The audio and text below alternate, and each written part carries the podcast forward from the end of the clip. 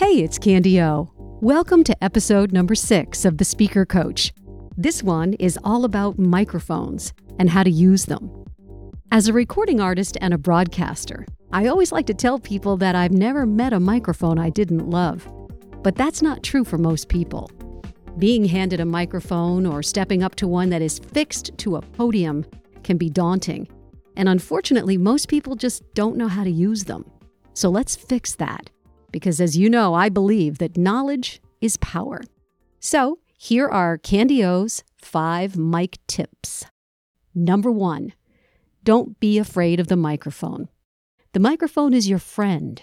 Its job is to help you be heard and to sound better.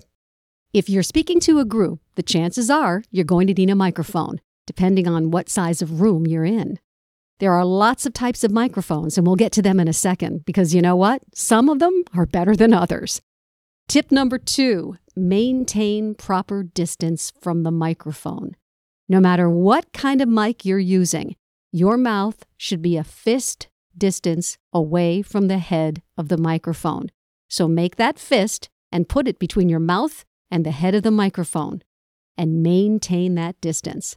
I say this because if you're too close to the head of the microphone, you will pop your P's. We call this being plosive.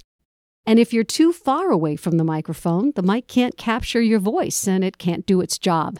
The audience can't hear you, and whatever it is you're talking about, which we hope is powerful and inspiring, is going to be lost to the crowd.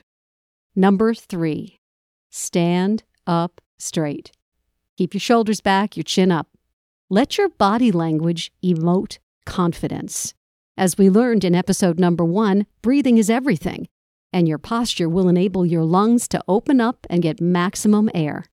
Proper breathing gives your lungs the air power they need to provide command of the room. If you're seated, for instance, as part of a panel or in an interview one on one setting, the same rules apply. Sit up straight, shoulders back, chin up, Number four, know your microphones, including their strengths and their weaknesses. Some mics are better than others.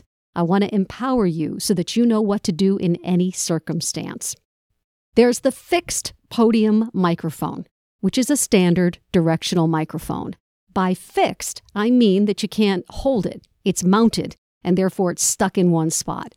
By directional, I mean that the microphone picks up sound in one direction so speak directly into it.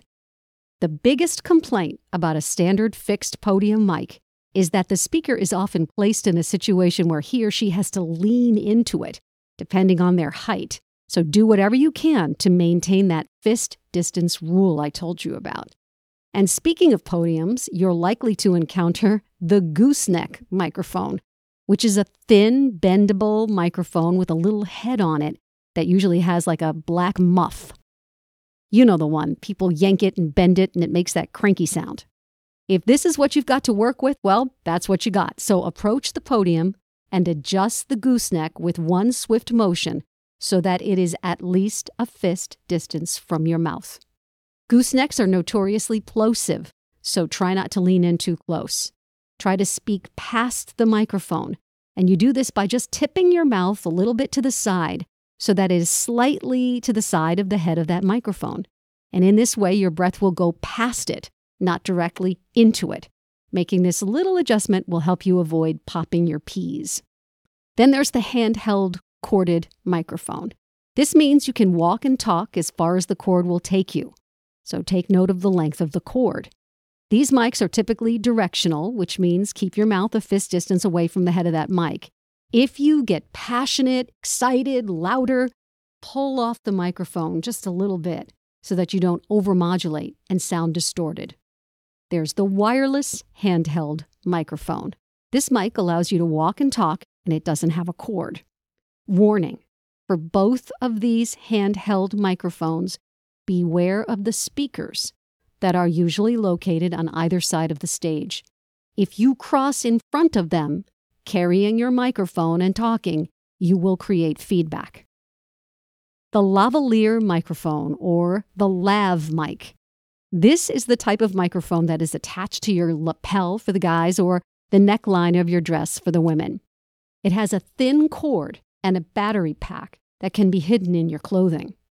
Production companies use these for events on large stages where speakers are walking and talking, and for one on one fireside chats.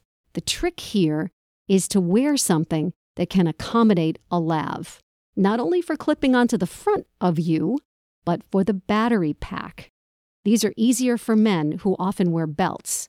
Ladies, you might end up on the side of the stage or in the ladies' room with a production person helping you snake that wire down the back of your dress and hooking that battery pack onto your bra strap.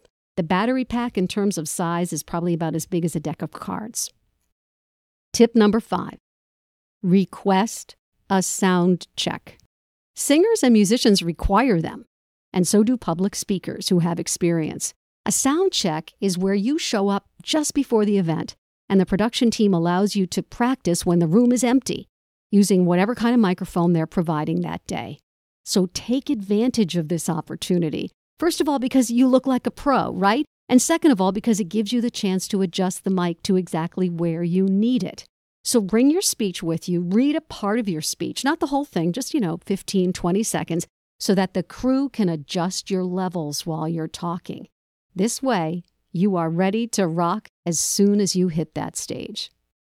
For a tip sheet on microphones and how to use them, just go to candyoterry.com backslash the speaker coach. No matter what you do for a living, your ability to communicate will always be at the core of your success. If you liked this episode, please hit that subscribe button. Tell your friends and leave a review. And if you've got a question for me, I'm always happy to answer it. Reach out anytime. Candy at candyoterry.com. And remember, no matter how you sound, I can make you sound better.